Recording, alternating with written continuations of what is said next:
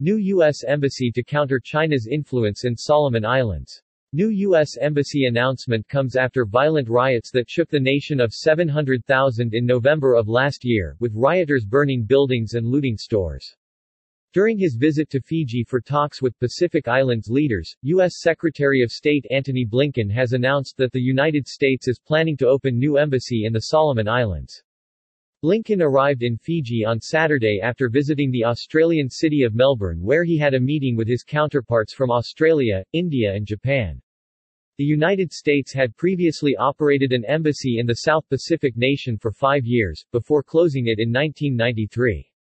Since 1993, U.S. diplomats from neighboring Papua New Guinea have been accredited to the Solomon Islands, which has a U.S. consular agency. Blinken's announcement fits with a new Biden administration strategy for the Indo-Pacific that was announced on Friday and comes at the time when Washington is emphasizes building partnerships with allies and promising more diplomatic and security resources to the region. The U.S. Embassy opening in the Solomons is also an effort to counter China's growing influence and ambitions in the politically troubled Pacific Islands.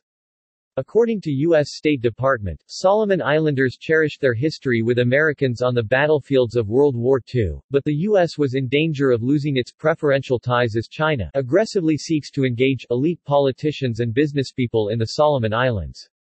The State Department said China had been utilizing a familiar pattern of extravagant promises, prospective costly infrastructure loans, and potentially dangerous debt levels when engaging with political and business leaders from the Solomon Islands. The United States has a strategic interest in enhancing our political, economic, and commercial relationship with Solomon Islands, the largest Pacific island nation without a U.S. embassy, the State Department said.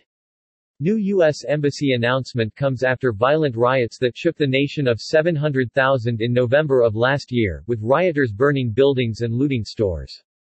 The riots grew from a peaceful protest against China's growing influence in the Solomons and highlighted long-simmering regional rivalries, economic problems and concerns about the country's increasing links with China.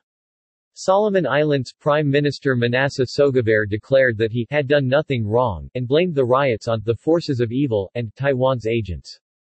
The State Department said it did not expect to build a new embassy immediately but would at first lease space at an initial setup cost of $12.4 million. The embassy would be located in the capital, Honiara, and would start small, with two U.S. employees and about five local staff. According to the State Department, the Peace Corps was also planning to reopen an office in the Solomon Islands and that several other U.S. agencies were establishing government positions with portfolios in the Solomons.